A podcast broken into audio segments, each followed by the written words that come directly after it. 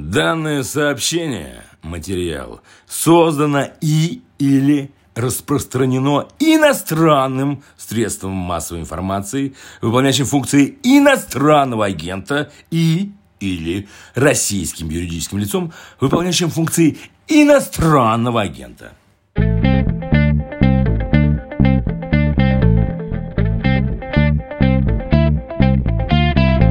Здравствуйте, это подкаст «Медузы. Что случилось?». Он посвящен новостям, которые долго остаются важными. У микрофона Владислав Горин. Сегодня нам все интересно, замечательно объяснит журналист издания «Чемпионат» Евгений Марков. Евгений, привет. Привет, привет. Будем говорить сегодня про футбол.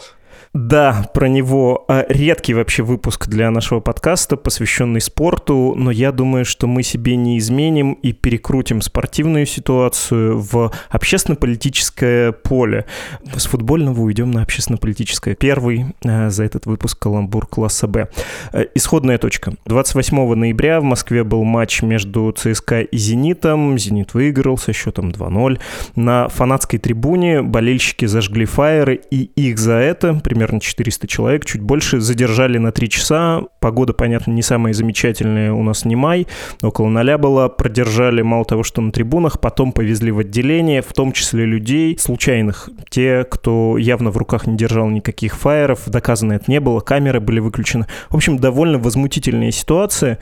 Про то, что было дальше, мы расскажем, это интересная часть. Но хотелось бы не уходить далеко от исходной точки. Насколько вот то, что случилось, то, как действовали силовики, беспрецедентно прецедентно, и могло ли это вызвать, ну, вот такую бурную реакцию, или нет, такое часто происходит, ну, вот в этот раз что-то совпало?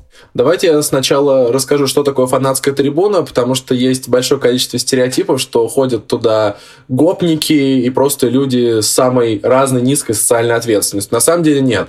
На ту самую фанатскую трибуну ЦСКА иногда хожу я. А если меня позвали в подкаст «Медузы», это о чем-то договорит.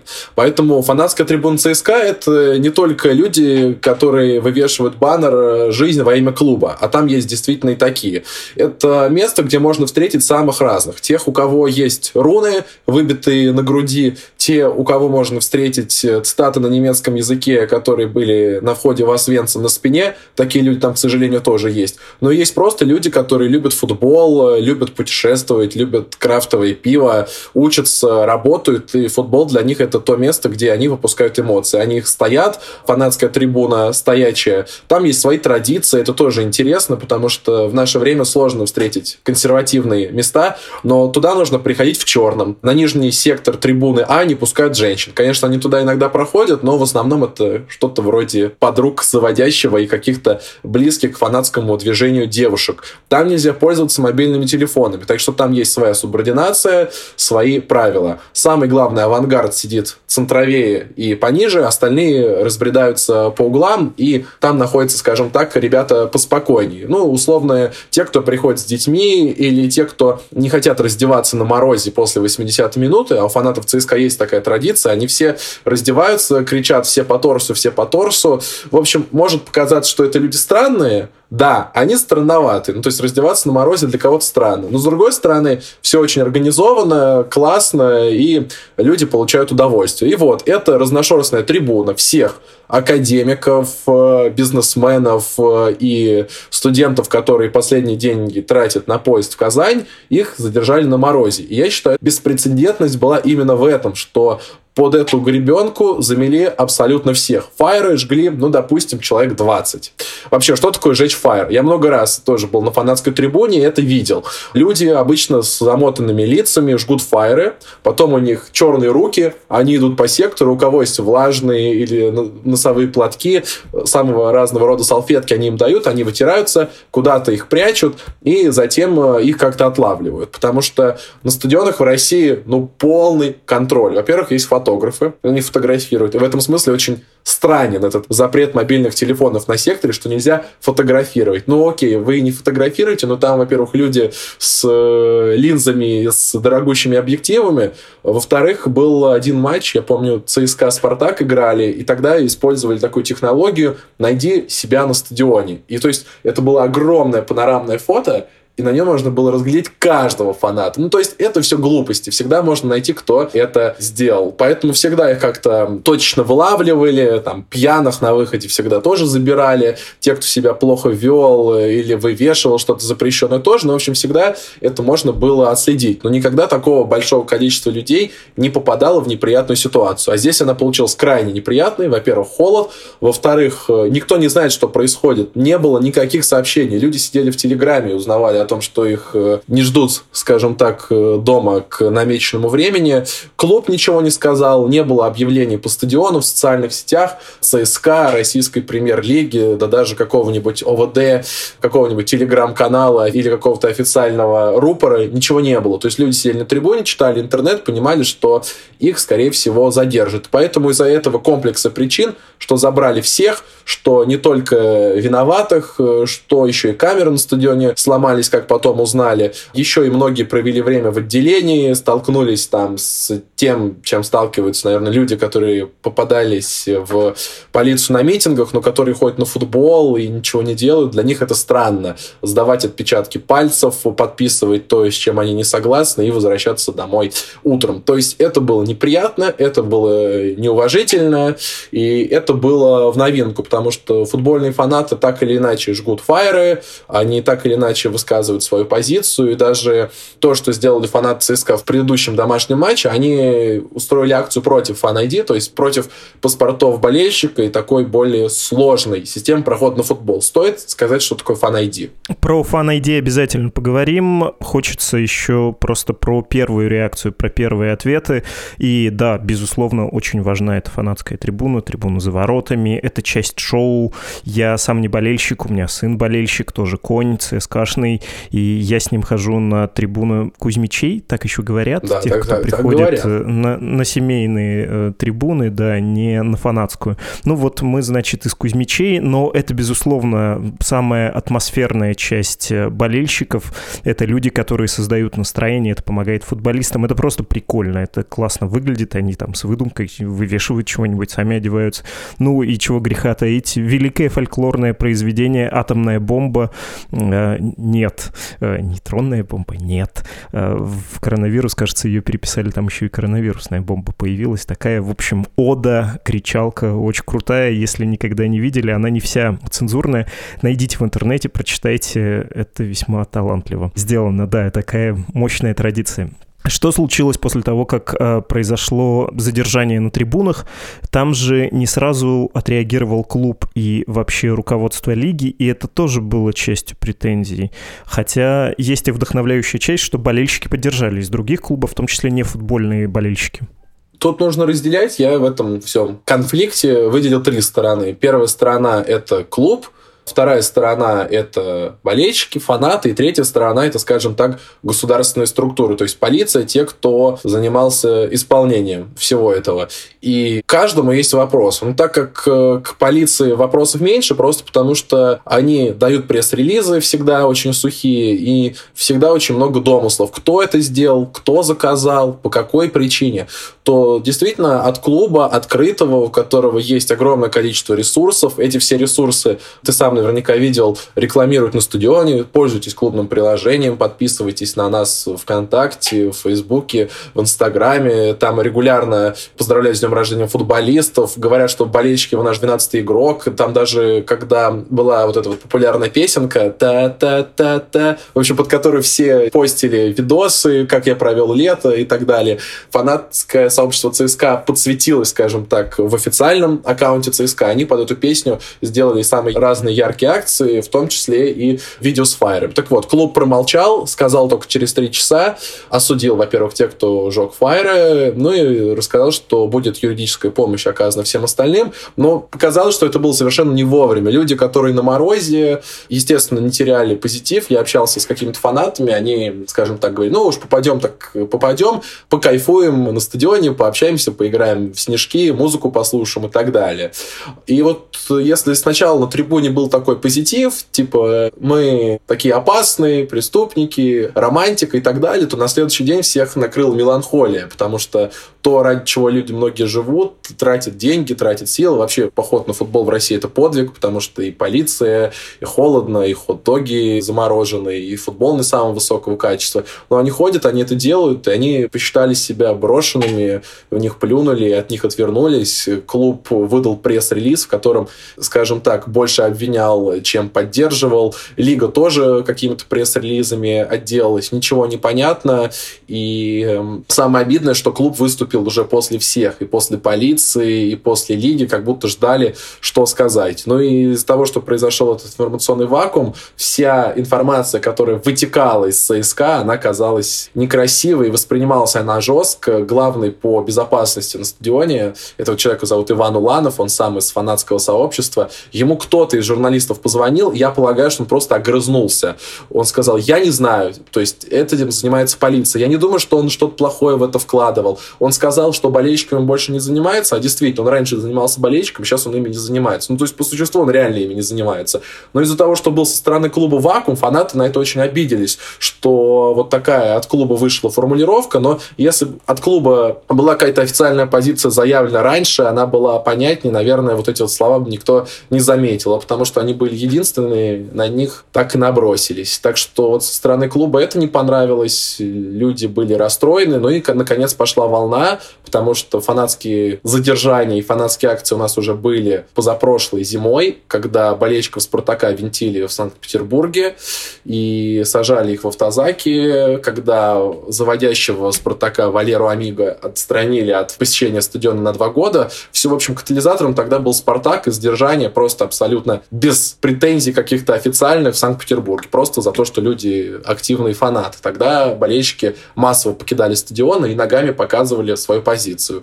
Так и здесь э, движи, то есть футбольные движения разных клубов, они организованы, всегда есть какой-то рупор. У ЦСКА, например, это группировка, которая называется «Люди в черном». Группировок на самом деле много, но есть главенствующие. У «Спартака» это «Фратрия», у «Динамо» это «Династия», у ЦСКА это «Люди в черном». Ну, это просто так, для контекста. Все они выступили с заявлениями, что так делать нельзя, и мы будем действовать. А действовать мы будем участником в этой акции. То есть все равно. Кони мы, мясо, динамики или болельщики «Зенита», мы в этом поучаствуем. То есть к акции присоединились болельщики всех клубов, кроме одного. Как думаешь, какого? Не знаю, я тут просто улыбаюсь, потому что все кони мяса, болельщики «Зенита», которые, как известно, бомжи и пакеты, они, да, болельщики Короче, «Зенита». все, кроме Ахмат Грозный, потому что они сказали, что у них от, с полицией проблем нет. Ну, как бы это ожидаемо. Ахмат Грозный – это такой клуб немножко странный. Во-первых, он из э, такой специфично футбольной республики.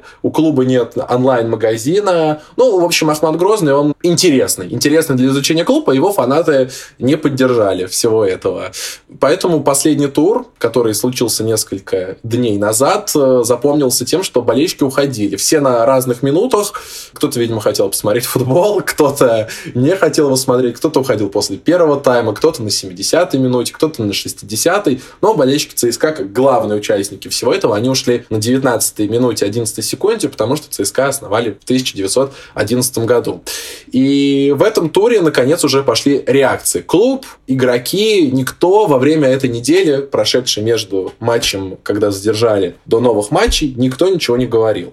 Это было странно. Клуб ЦСКА активный, как и все в соцсетях, выпустил всего несколько постов. Один из них про то, что будет оказана юридическая помощь тем, кто получил штрафы в размере 20 тысяч рублей, а другие там почему-то не давали, только 20 тысяч рублей и два года бан на посещение футбола. Сказали, что поддержат. Кому-то приходили пакеты с продуктами, тем, кто провел в ВВД много времени. Это, кстати, тоже еще одна из претензий, что люди стояли на морозе, их не пускали в туалет, им не давали еду, питье, там какие-то активисты попытались принести к оцеплению напитки, сказали нельзя. Но я думаю, что если бы клуб попытался или бы, например, занес со стороны поля, то есть со стороны поля никого не было, там просто сетка, поле, фанаты туда не выбегали. Со стороны поля можно все что угодно пронести. И самое главное, что через эту сетку иногда футболисты кидают футболки, подходят, благодарят. Ну, то есть контакт есть. Вы всегда можете там подойти. Но почему-то в этот раз этого не было. Ну, в общем, прошла акция, уходили фанаты. Главный тренер «Зенита» Сергей Симак сказал, что мы это видим, мы это знаем знаем, мы не поддерживаем плохое отношение к болельщикам.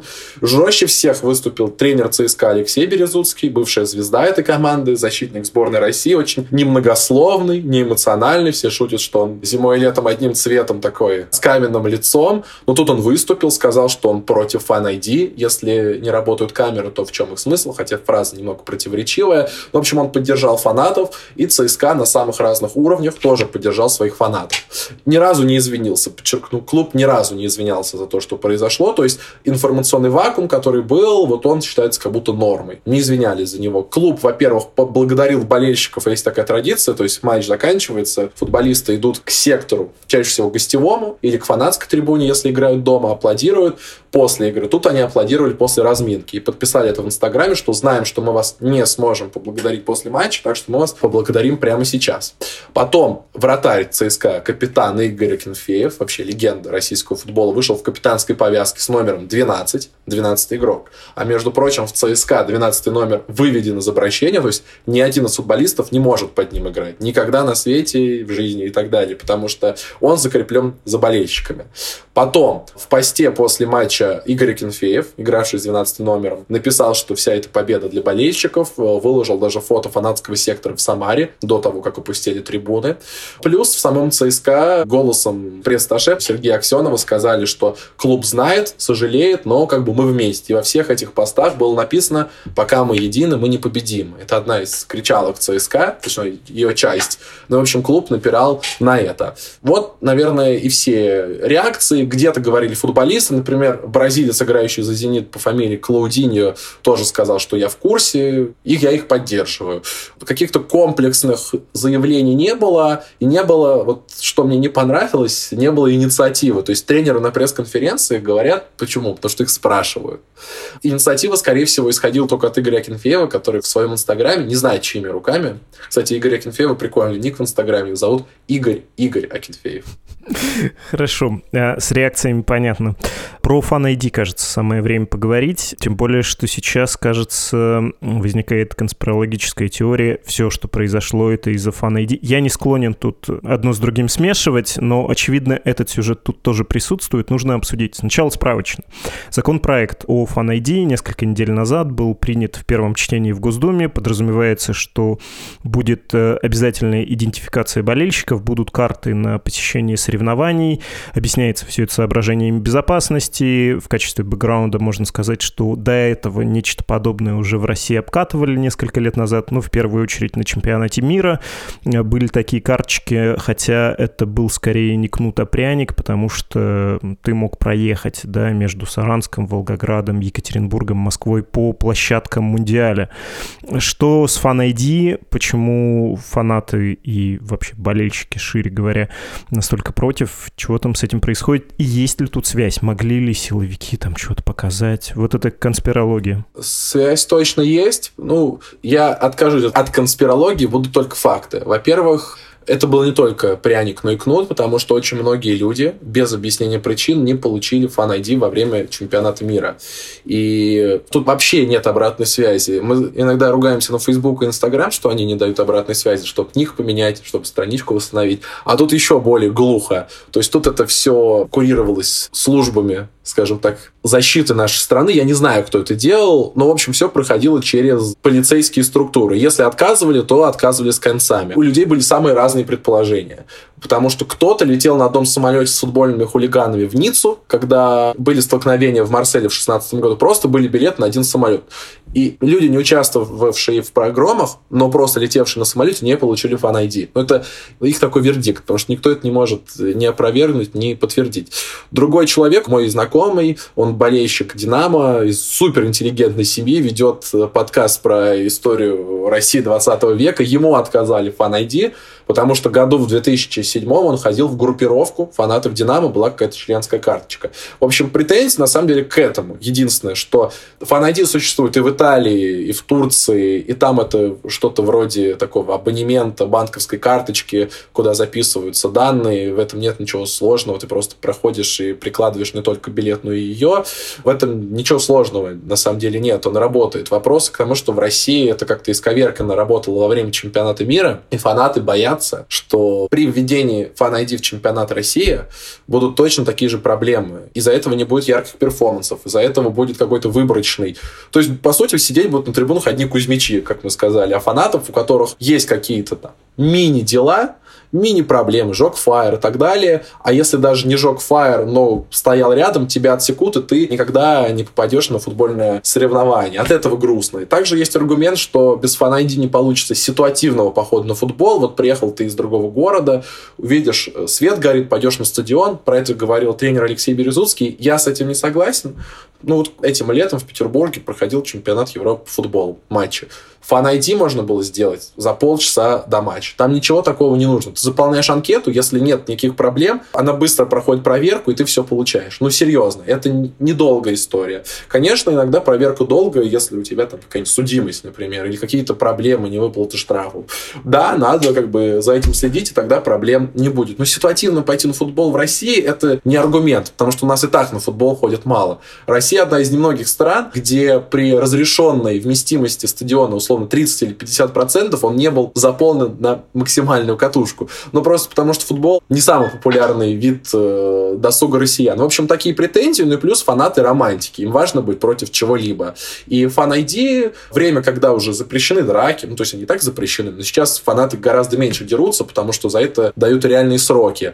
Всем известно, что фанаты под колпаком на каждом матче их снимают не только камера Матч ТВ, их снимают э, люди с камерами из различных центров по борьбе с экстремизмом в том числе. Ну, в общем, все знают, что фанатизм, он такой, очень подконтрольный, люди под камерами, и ты ничего не сделаешь. Поэтому на футбол люди ходят действительно болеть, делать акции. Ну, единственное плохое, что могут сделать фанаты, это вот зажечь фаер. И к этому, видимо, придрались. И на последнем матче ЦСКА, до матча с «Зенитом» дома играли с «Химками», фанаты сделали такую акцию. Они на одной части трибуны пустой написали 2022, то есть после введения фан-ID, а все ушли на часть трибуны уже сделали такой заполненный 2021 без фан. Типа, как было и как будет. В общем, фанаты против этого, потому что многие понимают, что их от футбола отлучат. Ну и вообще в мире происходит стерилизация футбола от фанатов. Футбол — это деньги, футбольные стадионы — это театры, всем нужно тихо, спокойно. Но о чем мы говорим, если стюарды сажают людей во время турниров, таких как чемпионат мира, чемпионат Европы, они там радуются, стоят, их сажают. Но вот чем футбол становится действительно стерильным, и фан-ID — это один из путей стерилизации.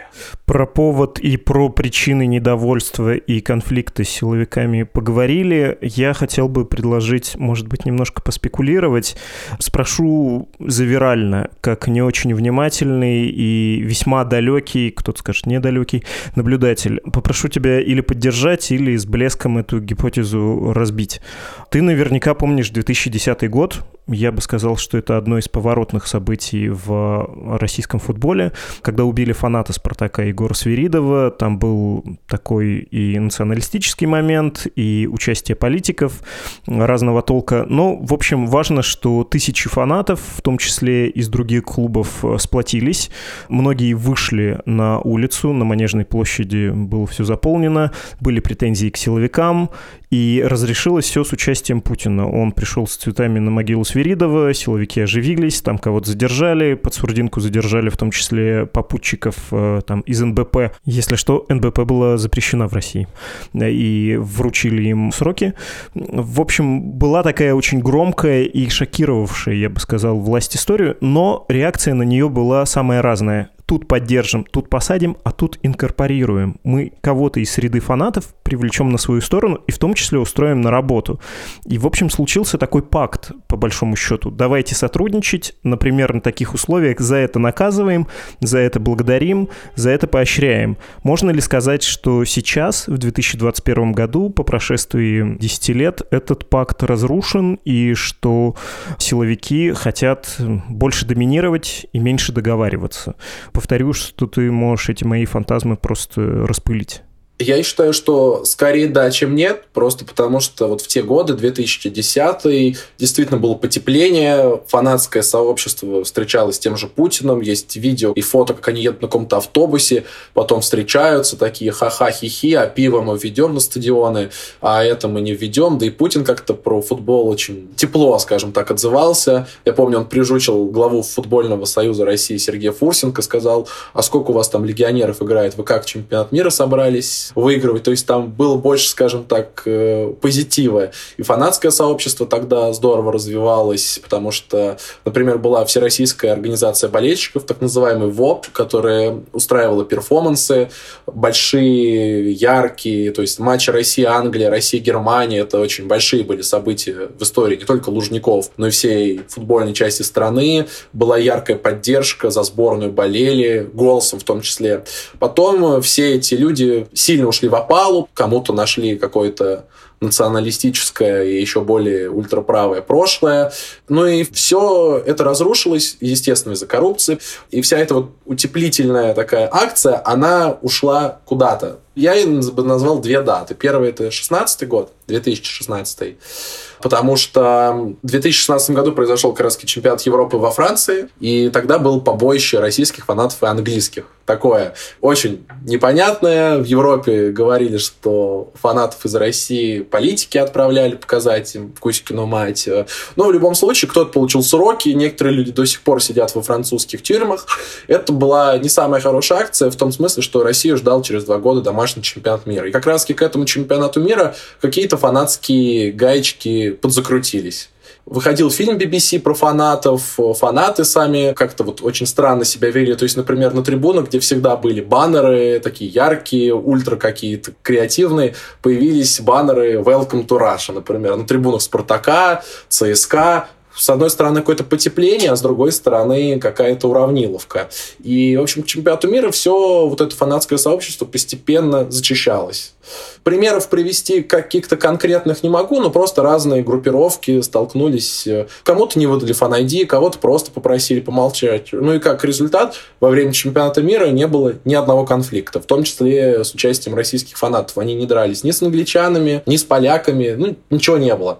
Все было спокойно. И сейчас вот эта вот дружба, мне кажется, вот скатилась именно к такому тотальному контролю, потому что фанаты не нужны, фанаты в том числе могут устроить. Я не знаю, теоретически они могут устроить такую манежную площадь, потому что они очень организованные, они могут пойти куда угодно, устроить шествие. Ну и пример различных стран, в том числе Украины, показал, что фанаты вот как раз своей организованностью, они могут доставить большие проблемы полиции. И мне кажется, фанаты те, кто никому не нужен. Они не нужны государству, потому что они так или иначе сильны. Они уже не так полезны, потому что когда-то фанатов использовали в политических акциях, кто-то разгонял митинги, кто-то занимал какие-то посты в движениях типа наши.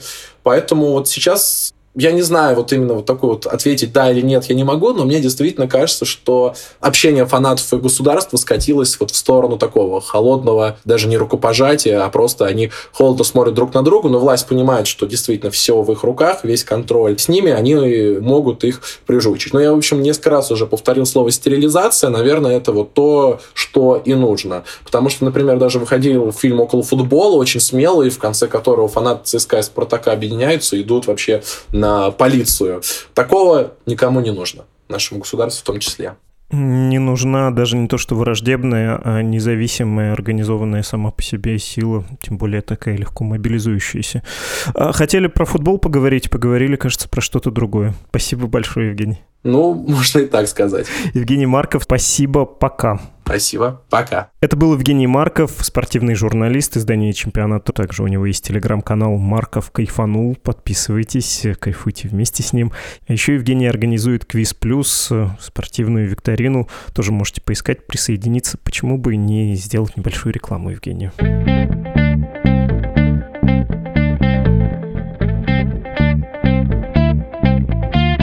Это был подкаст «Что случилось?» о новостях, которые долго остаются важными. Страница support.meduza.io расскажет вам, как можно дать Медузе денег и войти в содружество людей, благодаря которым издание существует. И, как всегда, передаю привет этому сообществу и хочу сказать огромное спасибо вам.